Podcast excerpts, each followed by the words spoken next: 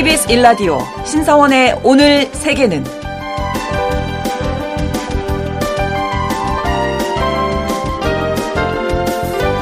안녕하십니까 아나운서 신성원입니다.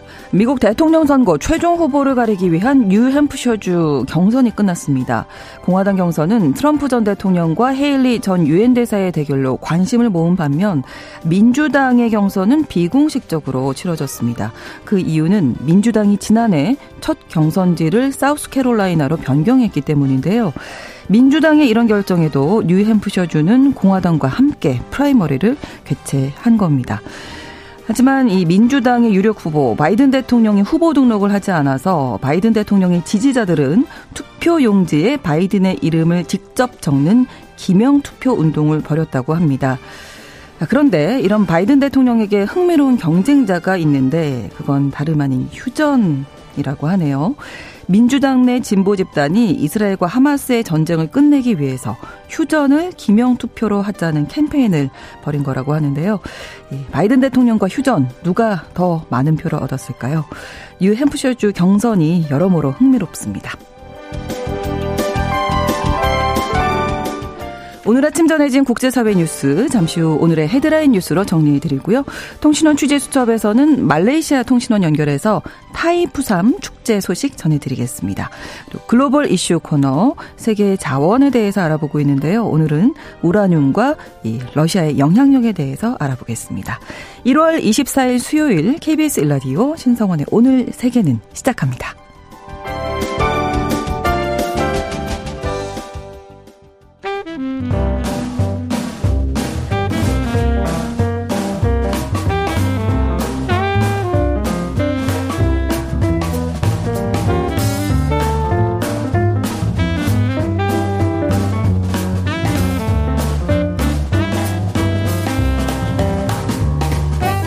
신성원의 오늘 세계는 청취자 여러분과 함께 소통하며 만들어갑니다. 실시간으로 유튜브로 보실 수 있고요. 여러분의 의견도 기다립니다. 짧은 문자 50원, 긴 문자 100원이 드는 샵 9730. 라디오와 콩 앱으로 많은 의견 보내주십시오.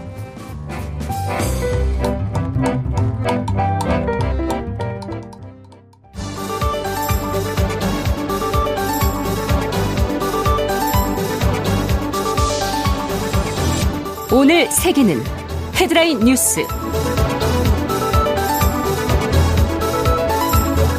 튀르키예 의회가 현지 시간으로 23일 스웨덴의 북대서양 조약기구 나토 가입 비준안을 의결했습니다. 러시아의 우크라이나 침공에 안보 위협을 느낀 스웨덴이 나토에 가입 신청서를 낸 지 1년 8개월 만인데요. 스웨덴의 나토 가입에 반대하는 나라는 이제 헝가리 하나만 남았습니다. 하지만 현 헝가리 정부가 친러시아 성향이기 때문에 비준을 해줄 것인지 관심을 모으고 있습니다. 러시아가 우크라이나에 대해 대규모 공습을 가해 최소 18명이 사망하고 130명이 부상을 입었습니다. 러시아군이 23일 수도 키이우와 제2도시 하르키우, 남동부 도시 파블로흐라드에 대규모 공습을 가했는데요. 젤렌스키 대통령은 러시아가 40여 발의 미사일을 발사했다고 밝혔습니다. 러시아 국방부도 우크라이나 내 미사일, 폭발물, 탄약 등 군수 물자를 생산하는 기업을 공격했다고 밝혔는데요. 러시아는 작년 12월 29일 우크라이나 전역에 개전 일의 최대 규모의 공습을 가한 이후 올 들어서도 미사일과 무인기 등으로 공격 강도를 높이고 있습니다. 지난해 유럽에서 발생한 홍역 발병 사례가 전년과 비교해서 45배로 급증한 것으로 나타났습니다. 세계보건기구 WHO에 따르면 작년에 보고된 유럽 지역의 홍역 감염 사례는 4만 2,200건으로 2022년 941건에 45배에 달했는데요. 1월부터 10월까지 홍역으로 입원한 사람은 2만 918명으로 두 개 국가에서 5명이 사망했습니다. 환자의 40% 정도는 1세에서 4세 아동이었고 20% 정도는 20세 이상 성인이었는데요. 러시아와 카자흐스탄에서 가장 크게 유행했고 서유럽에서는 영국 환자가 제일 많았습니다. 홍역 발병이 급증한 건 코로나19 팬데믹 동안 홍역 예방 접종이 줄어들었기 때문으로 분석됩니다. 일본의 고속열차인 신칸센에 전력을 공급하는 전선에 문제가 생겨서 일부 구간 운행이 중단됐습니다. 어제 오전 10시쯤 도쿄를 출발한 호쿠리쿠 신칸센과 도호쿠 신칸센 운행 구간 두 곳에서 갑자기 정전이 발생해 차량이 멈췄습니다. 또 복구 작업이 진행되던 도중에 폭발 사고가 일어나서 작업을 하던 두 명이 감전됐습니다. 일본 언론은 전력 공급선이 끊어지면서 자동적으로 전기 공급이 중단돼 운행을 멈춘 것으로 보인다고 전했습니다. 이 사고 영향으로 도쿄에서 센다이 등 구간 세 곳에서 신칸센 운행이 하루 종일 중단됐는데 정상화되기까지는 시간이 걸릴 것으로 보입니다. 지구 멸망까지 남은 시간을 상징적으로 보여주는 지구 종말 시계가 자정 90초 전으로 유지됐습니다. 미국 핵 과학자가 과학자회가 23일 지구 종말 시기의 초침을 지구 종말을 의미하는 자정까지 90초 전으로 유지한다고 발표했는데요. 작년과 같은 수준입니다.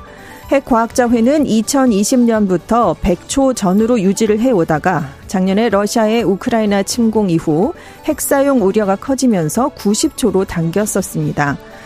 브론슨 회장은 작년과 같아도 세계가 안정적이라는 의미는 아니고 자정까지 90초는 매우 불안정하다고 강조했습니다. 또 러시아와 우크라이나 간 전쟁, 러시아의 핵무기 사용, 하마스와 이스라엘의 전쟁이 우려된다고 밝혔습니다. 한국계 캐나다인 셀린 송 감독의 영화 패스트 라이브스가 미국 아카데미상 후보에 올랐습니다. 미국 영화예술과학 아카데미가 제96회 아카데미 작품상 후보로 패스트 라이브스를 각본상 후보로 이 영화의 각본을 쓴 셀린 송, 송 감독을 각각 지명했는데요. 이 영화는 한국에서 어린 시절을 함께 보낸 두 남녀가 20여 년 만에 뉴욕에서 재회하는 얘기로 엇갈린 운명 속에 인생과 인연의 의미를 돌아보는 과정을 그렸습니다. 셀린 송 감독이 자전적 얘기를 담아 시나리오를 썼는데요. 영화의 상당 부분이 한국에서 촬영 됐고 대부분 대사도 한국어입니다. 패스트 라이브스는 이번 아카데미에서 작품상을 놓고 오펜하이머, 바비 등 아홉 편과 경쟁하게 됩니다. KBS 일라디오 신성원의 오늘 세계는 오늘의 헤드라인 뉴스로 시작했습니다. 오늘 전주현 외신 캐스터가 수고해 주셨고요. 네, 네, 이어서 오늘의 키워드도 함께 살펴볼 텐데 일단 그 미국 뉴햄프셔 경선 상황이 궁금하실 거예요. 투표가 우리 시각으로 오전 10시에 끝났고 지금 그렇습니다. 개표가 진행 중인 거죠? 네, 아마 오후 2시까지 계속 진행이 네. 될것 같은데요. 일단 초반 개표 상황이 들어왔습니다. 네. 트럼프 전 미국 대통령이 니키 헬리 전 유엔 대사를 꺾고 승리했다라고 AP 통신이 음. 자체 분석 지금 전망을 내놨는데요. 네. 일단 개표가 18% 진행된 상황에서 트럼프 전 대통령이 54.2%, 헬리 전 대사가 44.8%를 얻었습니다. 음. 지금 득표차가 9.4% 포인트 차인데요. 네. 지금 뉴햄프셔에 배정된 대의원 수가 22명입니다. 전체가 2,000명이 넘으니까 한 0.9%밖에 안 되거든요. 음. 하지만 이제 트럼프, 헤일리 양자 구도로 좁혀진 상황에서 처음 치러진 예비 선거기 때문에 네. 그 과정에서 관심을 많이 모았습니다.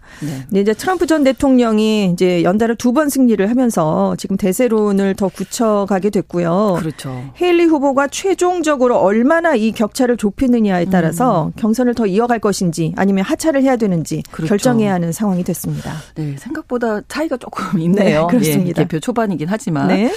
자, 그리고 준비하신 첫 번째 키워드는 큰 산을 넘었다. 네. 네. 어, 스웨덴이 드디어 큰 산을 음. 이제 아주 큰 산을 넘었는데요. 네. 스웨덴이 이제 나토에 가입 신청서를 냈는데 그동안 튀르키예 등이 반대를 해서 그 나토에 가입을 하지 못했었거든요. 이제 나토에 가입하려면 기존 회원국들이 다 자국 의회에서 가입 의정서를 비준을 해줘야 됩니다. 네. 그런데 튀르키예 의회가 23일에 드디어 이 비준안을 의결을 한 겁니다.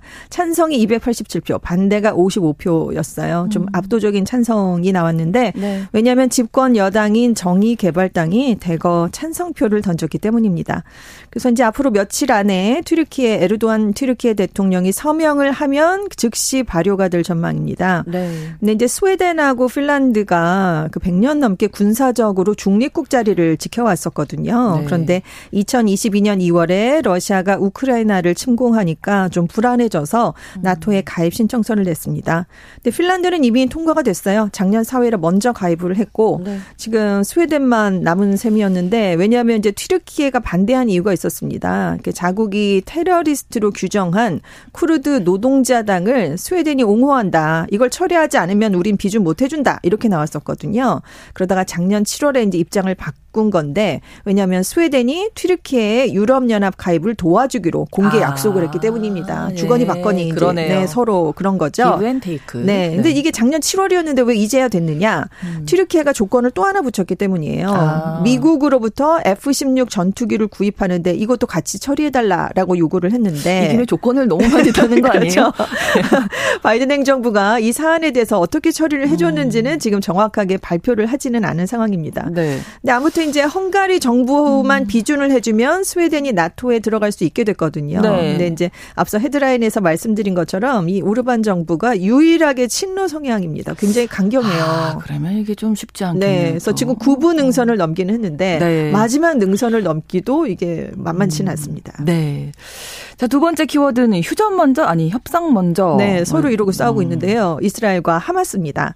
지금 한 달간의 휴전 기간에 인질 교환을 진행한다라는 휴전안에는 어. 원칙적으로 동의를 했습니다. 네. 그럼 세부적으로 어떻게 할 것이냐? 여기서 지금 휴전을 먼저 하냐? 아니 협상을 먼저 지금 이러고 있다는 건데요. 이거 안 된 거나 마찬가지잖아요, 사실상. 이게 참 넘기가 어려워요. 아, 지금 요 그러네요. 부분을. 네. 일단 하마스가 처음에는 몇 달 휴전하자라고 얘기를 했는데 이게 안 되니까 지난달 말부터 한 30일 정도 휴전하자라는 방안을 제시를 했습니다. 네. 근데 이제 영구적인 휴전 조건이 합의되기 전까지는 30일 휴전할 수 없다라면서 거부를 하고 있는데요. 음. 반면에 이스라엘은 일단 먼저 휴전을 하자. 그 다음에 이스라엘 인질, 팔레스타인 수감자들을 교환하는 단계적인 협상을 하자. 이렇게 얘기를 하고 있는데 네. 하지만 하마스는 강경합니다. 인질들이 석방되기 전에 영구 휴전에 먼저 합의해라. 일괄 협상을 하자. 여기서 아. 지금 멈추질 않, 멈춰가지고 움직이질 않고 있는 건데요. 네, 네. 지금 이제 중재 국가들이 있거든요. 미국도 있고 카타르도 있고 이집트도 있는데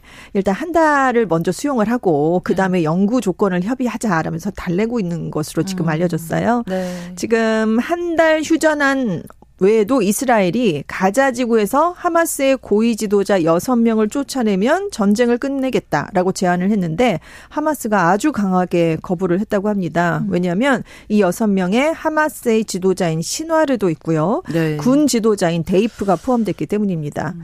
그래도 이제 물밑에서 계속 뭔가를 하고는 있구나라는 정황이 전해지고 있는데 네. CNN은 또 이스라엘이 하마스의 이 하마스 고위 지도자들이 이제 가자 지구를 조금 떠나 쪽 해보자 있다라는 걸 음. 계속해서 이제 타협을 하고 있었다라는 걸 지금 지금 얘기를 하고 있고요. 이스라엘이 처음 시작할 때 그게 목표였거든요. 그렇습니다. 네. 이제 하마스 척결 지금 이거를 이제 철회하지 않고 있거든요. 음. 근데 전쟁이 길어지니까 이스라엘 안에서도 이게 가능하겠느냐 그렇죠. 이건 좀 어렵다라는 네. 얘기가 나오고 있고 국제사회는 빨리 휴전해라라고 압박을 하고 있거든요. 음. 그러니까 지금 슬슬 이런 협상이 지금 물밑에서 이루어지고 있다라는 얘기가 나오고 있습니다. 그래서 어떤 조건을 거느냐가 그렇죠. 문제인 것 네, 같은데 네, 그렇습니다. 이 휴전 협상 잘좀 진행이 됐으면 네, 좋겠습니다. 그렇죠. 예.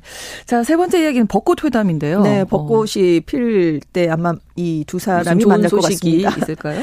좋은 소식일까요? 네, 우리에게는 네. 그럴 것 같지는 아, 않은데요. 그렇군요. 일단 페스코프 러시아 크렘린궁 대변인이 푸틴 러시아 대통령의 북한 방문이 적어도 3월 아. 대선 이전엔 없다 이런 얘기를 했습니다. 네. 왜냐하면 이제 3월 15일에서 17일까지 러시아 대선이 치러지는데 그렇죠. 그 전에 푸틴 대통령이 북한에 갈 수 있다 이런 얘기가 슬슬 나왔거든요. 왜냐하면 음. 14일에서 18일까지 최선희 북한 외무상이 러시아를 공식 방문했습니다. 그래서 이때 방북 일정을 논의했을 것으로 지금 추정이 되고 있거든요. 그런데 최근에 북한과 러시아 간 협력이 강화되고 있기 때문에 푸틴 대통령이 대선 전에 전격 방문할 가능성이 있지 않느냐 이런 음. 얘기가 좀 높아지고 있었던 상황이었어요. 네. 그런데 크렘린궁이 공식 확인을 해준 겁니다. 대선 이전엔 안 된다. 이후에 가겠다라고 얘기를 했기 때문에 네. 일단 대선 때까지 푸틴 대통령은 이 선거에 집중을 할 것으로 보입니다.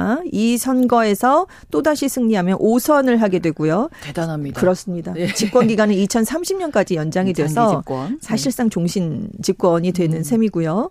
일단 푸틴 대통령이 북한에 가게 되면 24년 만에 방북을 하게 되는 거고요. 음. 그리고 이제 푸틴 대통령이 그래서 4월에 갈 수도 있다라는 얘기가 슬슬 음. 흘러나오고 있는데 네. 이제 우크라이나 이제 전쟁을 특 특별 군사 작전이라고 러시아는 얘기하고 있잖아요. 요 중에도 국민의 지 지를 얻어서 재선에 성공한 뒤에 이 작전을 지지하고 있는 북한을 방문할 것이다라는 얘기인데 4월에 어떤 날이냐면 북한의 최대 명절로 꼽히는 김일성 생일 태양절이 또 15일입니다. 음, 그렇죠. 그래서 이때쯤 가지 않겠느냐.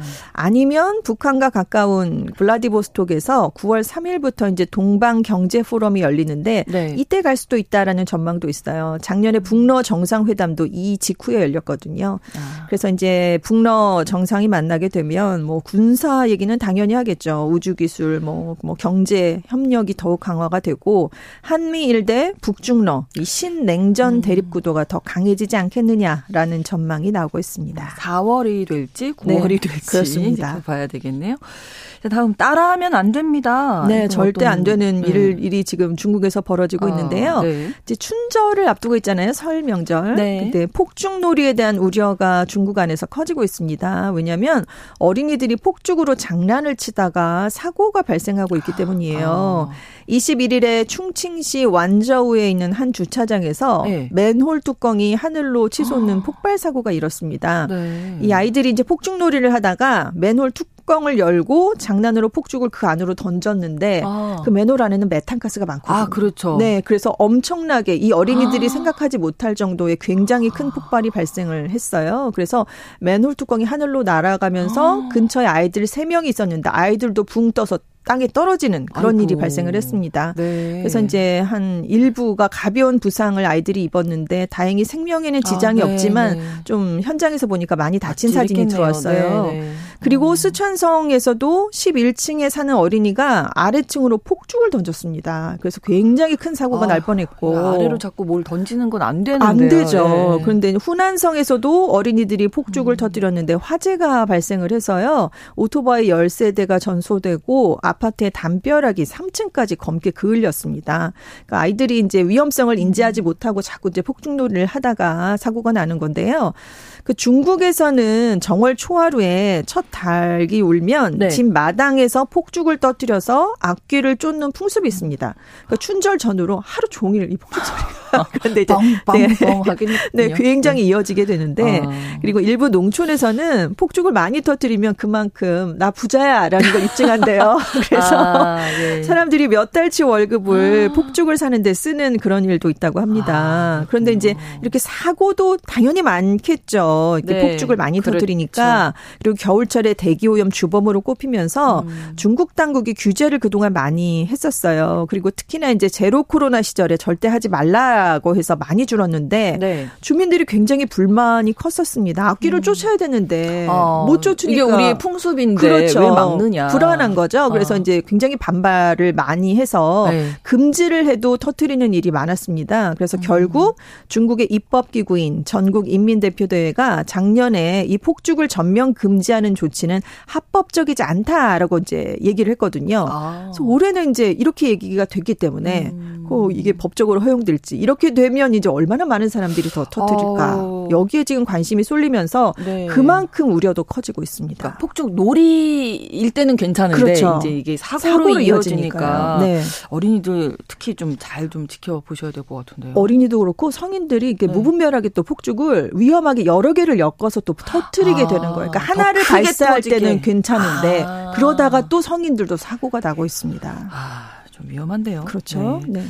다섯 번째 이야기는 영웅을 죽게 했다. 누가 영웅을 죽게 했나요? 러시아에서 오. 어. 영웅이 사망해서 지금 국민들이 분노하고 있습니다. 네. 그 러시아에서 영하 30도의 날씨에 한 열차 차장이 고양이를 밖으로 던졌는데 아. 이 고양이가 숨진 채 발견이 되면서 국민들이 불만을 나타내고 있어요. 네. 한 가이플린 씨라는 사람이 기르던 반려묘가 있었습니다. 네. 이 고양이 이름이 트윅스였는데 11일에 러시아 예카테린부르크에서 상트페테르부르크로 가는 기차를 타고 가고 있었어요. 네. 그러다 외딴 지역인 키로프 역에서 내던져진 건데 당시 보호자가요 반려동물 수화물 승차권을 따로 샀습니다. 티켓도 있었네요. 네, 그래서 오. 이제 동물 이동용 가방에 넣어서 이동을 네. 하고 있었는데 보호자가 잠든 사이에 여기서 빠져나온 거예요. 아. 이게 어떻게 잘못 관리가 된 아, 거죠. 그래서 네네. 이제 객차를 돌아다니니까 그걸 보고 열차 차장이 음. 아 얘는 길고양인데 잘못 탔구나 라고 해서 절, 열차가 정차한 사이에 밖으로 던졌습니다. 근데 말씀드린 것처럼 기온이 영하 30도였거든요. 어. 너무 추웠는데 뒤늦게 이제 보호자가 아, 네, 고양이 어 디 갔나 어, 예, 찾았겠죠. 찾았겠죠? 네, 네. 그랬더니 열차 차장이 아, 고양이가 열차에서 떨어졌다라고 거짓말을 한 거예요. 그래서 결국 아. 주인이 신고를 해서 경찰이 왔는데 네. CCTV를 봤더니 차장이 던진 모습이 여기 담겨 있었습니다. 아, 네, 네, 그래서 보호자가 이제 고양이를 찾고 싶어서 현상금을 걸었어요. 3만 루블, 우리 돈으로 46만 아, 원을 어. 걸었고 네. 이 사연이 SNS로 알려지니까 이 지역의 자원봉사자가 5천 명이나 나서서 대대적으로 아. 수색 작업을 벌였습니다. 네. 근데 결국 고양이가 역 근처에서 동사한 채로 9일 만에 발견이 됐어요. 아이고. 그래서 그 주변에 커다란 개에게 물려 죽지 않았을까 지금 추정이 되고 있는데 음. 그래서 이게 지금 비난 여론이 크게 일고 예. 있고 이 열차 차장을 해고해라라는 청원에 20만 명이 넘게 참여를 했습니다. 음. 결국 러시아 철도 공사가 공식 사과를 했고요. 네. 반려동물 취급 규정을 변경하겠다라는 발표도 내놨습니다. 근데 어느 정도길래 이렇게 러시아 그러니까요. 네, 뭐 5천 명씩 예, 네. 대대적으로 수색 작업도 그렇죠. 네. 러시아가 지금 유럽에서 가장 많은 고양이가 살고 있어. 2,315만 아. 마리가 아. 살고 있대요. 고양이를 워낙 좋아하는군요. 네, 유명하고요. 오. 상트페 테르부르크에서는 2차 대전 때 이제 도시가 독일군의 장기간 이제 포위가 음. 됐었잖아요. 고양이들이 식량을 축내고 전염병을 옮기는 쥐떼를 몰아내서 아. 그때부터 영웅이다. 그래서 영웅. 네, 그런 아. 취급을 받아서 굉장히 고양이를 좀 귀하게 대접을 러시아에서는 하고 있습니다. 네. 하지만 음. 지금 우크라이나 전선에서 매일 수많은 군인들이 죽어 나가는데 반려묘의 죽음에만 너무 관심을 쏟는 게 아니냐라는 불만도 있고 네. 이건 고양이 주인에게도 책임이 있는 게 아니냐 라는 얘기도 함께 나오고 있습니다. 네. 오늘의 헤드라인 뉴스와 키워드까지 외신캐스터 전주현 씨와 함께했습니다. 오늘 고맙습니다. 네, 감사합니다. KBS 일라디오 신성원의 오늘 세계는 1부 마무리하고 2부에서 계속 이어갑니다. 11시 30분부터 일부 지역에서 해당 지역 방송 보내드리고요. 흐르고 있는 곡 돈 맥클린의 빈센트 함께 듣겠습니다. With eyes that know the darkness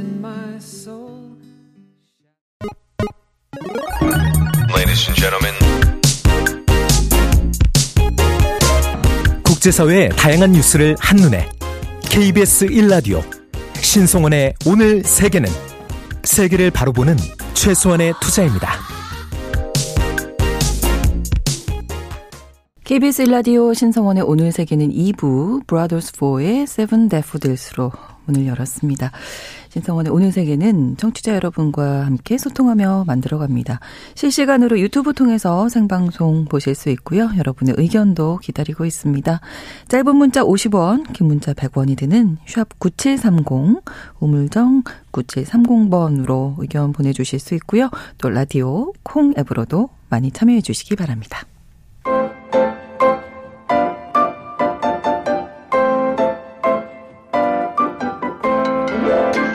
통신원 취재 수첩. 통신원 취재 수첩 오늘은 말레이시아 쿠알라룸푸르로 가보겠습니다. 노현지 통신원 연결합니다. 안녕하세요. 안녕하세요. 네. 자, 요즘 말레이시아 날씨 어떻습니까? 한국은 아주 춥습니다. 네, 저기 여기는 지금도 비가 오려고 잔뜩 아, 하늘이 흐린데요. 네. 말레이시아 남부는 홍수로 휴교령이 내려질 아, 만큼 전국 아, 곳곳에 비가 내리는 우기가 계속되고 있습니다. 그렇군요. 비가 또 많이 오는군요, 말레이시아는. 예, 근데 내일부터 힌두교 축제 타이푸삼이라고 불리네요. 이 축제로 아주 분주하다면서요. 네, 그렇습니다. 인도 남부와 싱가포르, 말레이시아를 비롯한 동남아시아 힌두교도들의 가장 큰 속죄일 축제 타이푸삼이 내일부터 3일 동안 열립니다.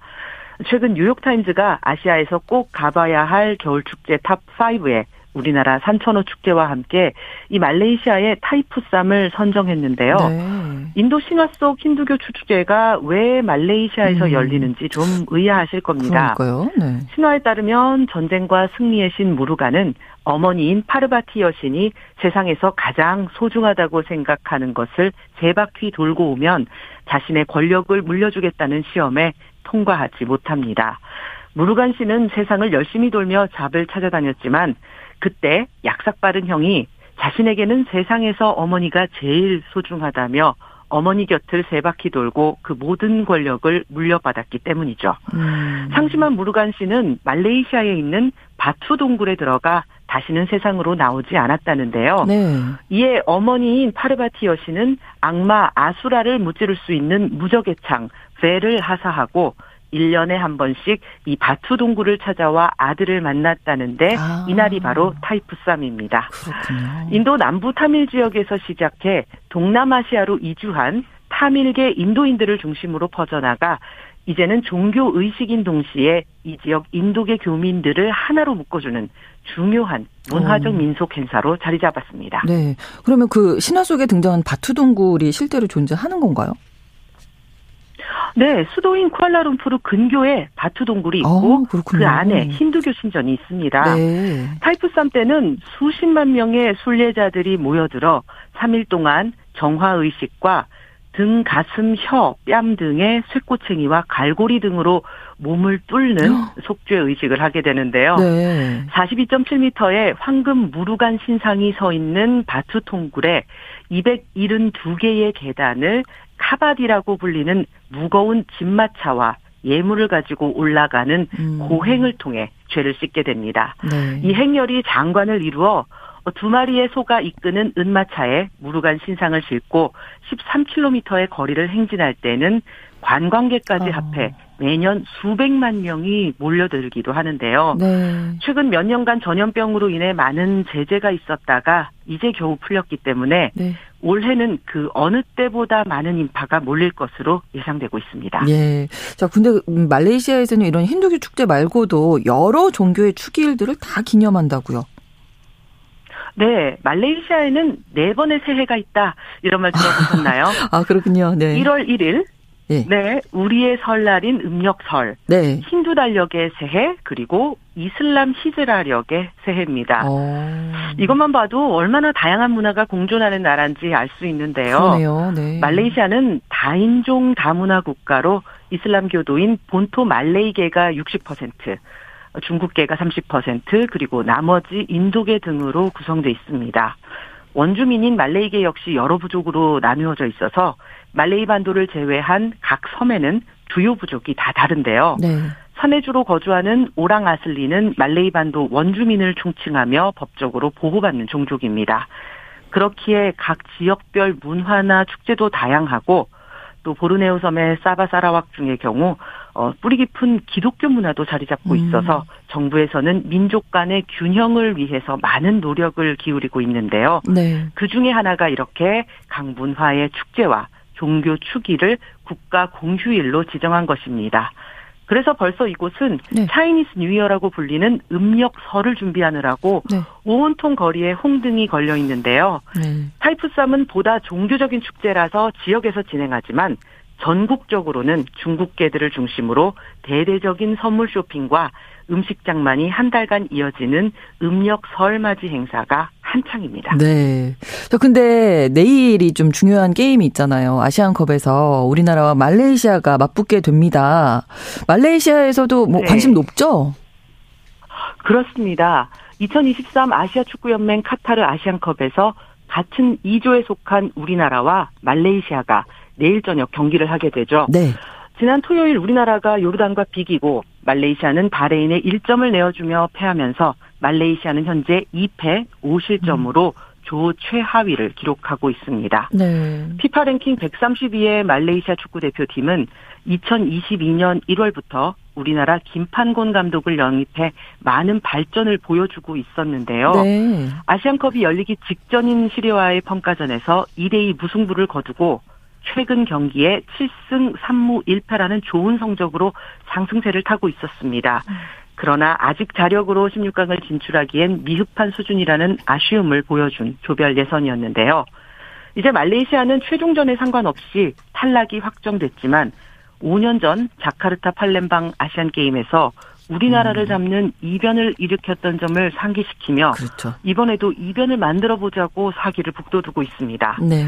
2018년 당시 김학범 감독의 우리나라 아시안 게임 대표팀에는 손흥민, 황희찬, 김민재, 황인범 등 이번 한국 대표팀의 주축 선수들도 함께 했지만 음. 약체로 평가되던 말레이시아에 조별리그에서 1대 2로 충격패를 당했던 아픈 기억이 있죠. 그렇습니다. 내일 마지막 경기를 앞두고 말레이시아 축구협회의 든든한 지원 속에 유임을 확정한 김판곤 감독은 이번 아시안컵을 계기로 말레이시아 팀은 더 발전해야 하며 말레이시아인의 정신력이 강하다는 걸 끝까지 보여주고 싶다고 결의를 다지고 있습니다. 네, 공은 둥구니까 결과 뭐 확답할 수 없거든요. 확정할 수 없거든요. 내일 재밌는 경기 또 기대해 봐야 되겠습니다. 오늘 소식 고맙습니다. 감사합니다. 네, 말레이시아 노현지 통신원이었습니다.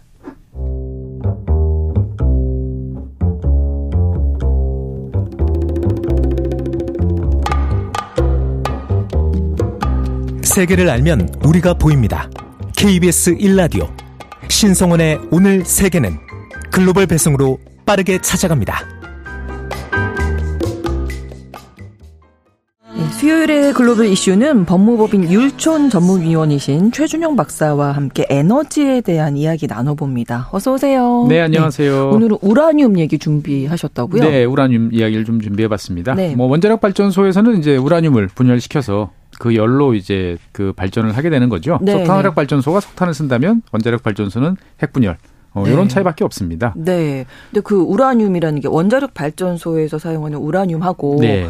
핵 분열 때 우라늄이 같은 건가요? 네, 핵무기에 사용되는 거라 네, 네. 예, 사실 같아요. 아, 똑같 그렇군요. 원리는 같아요. 어. 원리는 같은데 이때 이제 사용되는 것들은 우라늄 전체 중에서 네. U235라고 부르는 동위원소라고 있습니다. 음. 이 전체 우라늄의 0.7%밖에 안 되는 걸 가지고 원자력 발전소나 핵무기 모두 똑같은 아. 거를 사용을 하고 있습니다. 네, 그럼 이 U235 예. 얘를 아, 얘를 U235를 예. 원자로에 넣고 핵 분열을 시키면서 예, 맞- 에너지를 예, 얻게 맞습니다. 되는 거군요. 그래서 이제 아. 어, 자연 상태에서 뽑아내는 우라늄 중에서 이제 여러 가지 방법을 통해서 네네. U235를 이제 추출을 해가지고 네. 농축을 시킵니다. 음. 그래서 보통 우리나라에 있는 원자력 발전소 주로 이제 경수로라고 부르죠. 네. 이 경수로 같은 경우는 이제 5% 정도로 농축을 이제 시키는 건데 음. 핵무기 같은 경우는 농축을 90% 이상 어, 시키면 이제 아, 핵무기가 됩니다. 그렇군요. 그래서 이제 어느 정도로 농축을 시키느냐가 평화적 이용 또는 무기로의 이용에 이제 구분점이 되는데요. 아. 보통 우리나라에 있는 경수로에서는 이제 이 농축 우라늄을 막대기 형태로 이제 만들어 가지고 네. 이것을 이제 우라늄 그 원자로에다 집어넣습니다. 그래서 음. 한번 연료를 태우기 시작하면 네. 보통 4년 정도 아, 지나고 그러면 이제 그렇군요. 빼내서 새로운 걸로 교체를 하는데 네. 문제는 이제 뭐 세상의 물건이 다 오르는 것처럼 우라늄 가격도 최근에 많이 올랐어요. 어느 정도나 오른 건가요? 우라늄 보통 가격이? 우라늄은 이제 파운드 어, 영국식 단위죠. 435g 단위로 이제 거래가 되는데 네. 최근에 이제 106달러까지 상승을 음. 했어요. 이게 이제 얼마나 올랐냐 이제 감이 잘 없을 텐데 네네. 3년 전하고 비교해 보면 3배. 그리고 아. 2007년 이후에 처음으로 100달러를 돌파를 했으니 많이 올랐죠. 그간에는 이렇게 100달러까지 넘지는 네. 않았었군요. 최근엔 되게 쌌어요. 몇 년전 어, 사이에는. 왜 그런 거예요? 그러니까 기본적으로 이제 뭐 오르는 것은 이제 공급에 비해서 수요가 어, 많으면 이제 수요 올라가는 공급의 건데. 원칙에 따라서. 예. 네. 그리고 야 앞으로도 우라늄 공급이 좀 타이트할 것 같아. 음. 이런 생각이 드는 거죠. 네. 그러니까 우라늄 가격은 이제 일본의 후쿠시마 원전 사고 이후에 계속 급락을 해왔어요. 음. 그러니까 일본도 원자력 발전소 중단, 그 다음에 뭐 그렇죠. 독일도 탈원전 이러다 보니까 이 우라늄을 많이 쓰던 나라들이 다 이제 중단을 해버린 거죠. 네. 그렇기 때문에 이제 2022년 같은 경우는 2017년 대비 네. 공급량 자체도 한 18% 이제 장사 장사가 안 되니까 음. 문을 닫은 이제 곳들이 많은데 그렇군요. 몇년 만에 상황이 바뀌고 있는 거죠. 그럼 원자력 발전소가 어떻게 좀 새로 많이 건설이 되고 있는 건가요? 네, 그런 요인도 좀 작용을 해요. 그러니까 음. 옛날에는 원자력 발전소 그러면 다 선진국 이렇게 됐는데 그렇죠. 네. 최근에는 이제 뭐 이집트, 방글라데시 음. 이런 이제 개도국에서도 이제 많이 원자력 발전소를 건설하고 있고요. 네. 제일 많이 원자력 발전소를 새로 계획하고 건설 중인 나라는 우리 옆나라 중국입니다. 아. 네. 현재 55기가 이제 가동되고 있는데 여기에 더해서 21기가 현재 이제 건설 또는 계획 단계에 있어요. 그러니까 음. 이제 수요가 많이 늘어날 수밖에 없고 여기에 더해서 이제 유럽 국가들이 이제 그동안에는 탈원전 그래서 원자력 발전소를 뭐 2030년, 2027년 이 정도면 중단할 거야라고 이야기를 했는데 음. 최근에 원전을 더 연장해서 사용하겠다라고 하면서 네. 이제 당초 감소할 것 같은 우라늄 수요가 오히려 늘어나는 이제 그러한 현상이 이제 벌어지고 있는 거죠. 증가하고 있고. 예. 그래서 이제 가격이 올라가고 있는데 그러면 주로 어느 나라에서 공급이 되나요? 우라늄? 그러니까 이제 우라늄은 기본적으로 이제 광물질이니까 땅에서 이제 파내면 되는데 이 채굴량으로 따지면 중앙아시아에 있는 카자흐스탄이라는 나라가 어 2021년 기준으로 이제 연간 2만 1,000톤을 생산해서 네. 전 세계 생산량의 45% 압도적 오, 1위입니다. 그러네요. 예. 그리고 카자흐스탄. 아프리카에 있는 나미비아가 11.9%. 음. 그다음에 북미에 있는 캐나다가 한 9%. 뭐 호주, 우즈벡 이런 순서로 이어지고요. 네. 중국 같은 경우도 한 4% 정도 생산을 하고 있습니다. 중앙아시아에서 많이 나오는군요. 우라늄. 네, 그렇습니다. 그러니까 잘 묶어 보면 옛날 소련, 구소련 네, 소속 네, 국가 네, 여기들이 네. 많고요. 그다음에 아프리카 아프리카 도 있고. 예. 어. 그래서 근데 이제 이 카자흐스탄이 1 위다라고 말씀드렸는데 네. 이 카자흐스탄 우라늄 매장량의 26%한 4분의 1 정도는 러시아가 지금 소유를 하고 있어요. 아, 그다음에 중국 같은 경우는 카자흐스탄이 생산하는 이 우라늄 중에 60%를 독점적으로 수입을 하고 있는 거죠. 예. 그리고 이제 아프리카에 있는 뭐 니제르, 나미비아 음. 이런 우라늄 같은 경우도 이제 상당수가 이제 중국 또는 러시아 기업이 소유를 이제 하고 있습니다. 네. 그러니까 땅에서 이렇게 우라늄을 캐내면 그냥 사용하는 게 아니고 앞서 말씀드린 것처럼 농축해야 된다고 예, 하셨는데. 농축을 해야 되는데 이 농축이라는 것은 많이 하면 핵무기가 되잖아요. 그렇죠. 그러니까 아무나 못 해요. 어. 그래서 소수의 나라, 이- 이미 핵무기를 갖고 있는 나라나 뭐 아. 그 나라한테 허가를 받은 나라가 독점하는 구조입니다. 그러니까 이 농축 기술이 중요하겠네요. 기술 자체는 이제 다들 알고 있는데 네. 어, 아무나 못하도록 아, 이제 이것들을 하는 규제가 거죠. 있어서. 그렇죠. 네. 예. 아무래도 러시아가 중요하겠는데요. 그렇습니다. 러시아가 세계 우라늄 농축의 40%, 음. 그 다음에 영국이 27%, 프랑스가 14%, 중국이 12%, 미국이 10% 이하. 그러니까 다 핵무기 가진 나라들이 그러네요. 예, 예. 주로 이제 하는데 음. 이게 이제 한 20년 사이를 놓고 보면 제일 많이 변한 게 옛날에 이제 미국 비중이 매우 높았어요. 네. 미, 국이 핵무기도 많이 하고 원자력 발전도 많이 했는데 냉전 이후에 이제 이 사업을 대폭 축소하면서 지금은 음. 이제 러시아가 세계 시장을 장악하는 구조로 이제 바뀐 거죠. 네. 그러다 보니까 이제 미국 같은 경우는 뭐 지금 우크라이나 전쟁 지금 거의 2년이 다 돼가고 있는데 그 러시아 기업에 대해서 여러 가지 제재를 많이 하잖아요. 그렇죠. 그런데 이제 이 세계 최대 원자력 기업인 러시아의 로사톰 그리고 로사톰의 자회사인 테넥스라는 회사가 있는데 네. 여기는 다 제재에서 빼고 있어요. 어. 왜냐하면은 이제 미국 원자력 발전소에서도 이제 우라늄을 사용하는데 아. 그 우라늄의 한 20% 이상은 러시아에서 지금 들여오고 있거든요. 아, 미국도 써야 되니까. 그렇죠. 아, 그러니까 다 이제 제재할 수는 없는 거군요. 맞습니다. 네. 그래서 러시아 이외에 뭐 카자흐스탄, 우즈벡 음. 이런 거 하면은 미국이 사용하는 우라늄의 절반 가까이는 자관 구소련 국가한테 의존하고 있다라고 이제 어. 말씀드릴 수 있습니다. 예. 왜 이렇게 된 건지도 좀 설명해 주실까요? 예, 그러니까 이제 구 냉전이 끝나고 나니까 이제 핵무기를 이제 줄이자 라고 이제 동의를 했죠. 그렇죠. 그런데 이제 당시에 러시아 경제 상황이 매우 안 좋았잖아요. 음. 1990년대 초반 뭐 이럴 네. 때 그러다 보니까 미국이 생각을 한게 네. 러시아 핵무기에 들어있던 고농축 우라늄 뭐 90%, 99% 이런 좋은 우라늄들을 희석시켜 가지고 어 이거를 원자력 발전소에서 태우면 되겠다. 아. 90%짜리를 어 이것저것 섞어 가지고 네, 한 네. 뭐 5%짜리를 만들면 되니까 음. 그래서 이제 이러한 조치를 이제 쭉 취했는데 그러다 네. 보니까 러시아 입장에서 봤을 때는 이미 다 만들어 놓은 농축해 놓은 것을 그냥 희석만 시키면 되니까 그렇죠. 새로 만드는 것보다 훨씬 쌌어요. 네. 러시아산 아. 이제 농축 우라늄이. 네. 그러다 보니까 전 세계 이제 지배력이 이제 높아지게 아, 이제 된 셈이고요. 그렇군요. 이게 러시아 지배력이 높아지다 보니까 문제는 뭐냐면 지금까지는 이제 5%짜리를 썼는데 네. 이제 차세대 이제 원전에서는 20% 정도의 이제 농축된 우라늄을 사용하려고 합니다. 이거를 이제 아. 한루라고 부르는데 네. 문제는 이 20%짜리 한루 이 우라늄 같은 경우는 아까 말씀드렸던 러시아의 테넥스라는 회사가 세계에서 유일하게 독점 생산하고 있어요. 아. 그러다 보니까 이제 빌 게이츠가 설립한 테라파워에서 이제 차세대 원전 뭐 이런 것들을 건설을 하고 있었는데 예. 야 이거 연, 연료를 잘 구할 수 있을까? 라는 생각 때문에 네. 지금 이제 이 문제로 이제 지금 한 2년 정도 공기가 지연되고 아, 있기도 합니다. 그렇군요. 어, 러시아에서 지금 독점 생산하고 있으니까. 예. 러시아 뭐 원자력 쪽에서는 뭐 영향력이 막강한데요? 네, 그렇습니다. 러시아는 뭐 우리가 약간 좀 우습게 하는 어, 경우도 있는데 실제로 이제 원자력 부문에서는 세계 최대 어, 어, 예, 예. 국가입니다. 그래서 어. 로사톰은 세계 최대 원자력 기업이고요. 예. 전 세계 시장의 한 68%를 차지하고 있어요. 아. 그러니까 지금 세계에서 건설 중인 원자로가 한 60개 정도 되는데요. 네. 그 중에서 절반, 30기가 로사톰이 어, 건설을 이제 하고 있고요. 그렇군요. 앞으로 한 2천억 달러 정도를 이제 이미 수주를 해놓은 이제 이런 상태인 거죠. 그러니까 서방 국가들은 다 탈원전 어, 이런 것들을 하는 사이에 아. 러시아는 계속 기술 개발하고 구조 네네. 개편하고 하면서 경쟁력을 강화를 해온 결과인 거죠. 어, 이렇게 되면 뭐 미국도 그렇고 서방 국가들이 네. 좀 불안할 것 같은데요? 그렇죠. 그러니까 미국 네. 원자력 발전소들은 일단 어찌 될지 모르니까 예. 당장 이제 러시아로부터 공급이 막힌 건 아니니까. 네, 근데 네. 앞으로는 어떻게 될지 모른다 싶으니까 일단 많이 수입해서 비축량을 예, 이제 예, 늘리고 있고요. 저장해 놓겠죠. 예. 네. 이걸로는 이제 뭐 한계가 있을 수밖에 없으니까 미국 네. 정부가 나서서 지금 이제 미국 내 원자력 음. 농축 능력을 다시 이제 부활시키기 위해서 어, 노력을 하고 있고요. 그래서 음. 네. 뭐 바이든 행정부도 22억 달러 정도를 이제 의회와 협상을 해서 투입을 하겠다라고 네. 이야기를 하고 유럽에 있는 이제 유렌코라는 회사도 있는데 네. 여기에도 이제 뭐 신규 투자, 그다음에 뭐 프랑스 오라노 같은 회사도 음. 이제 한 17억 유로 대규모로 돈을 집어넣고는 있는데 이게 과연 잘 될까?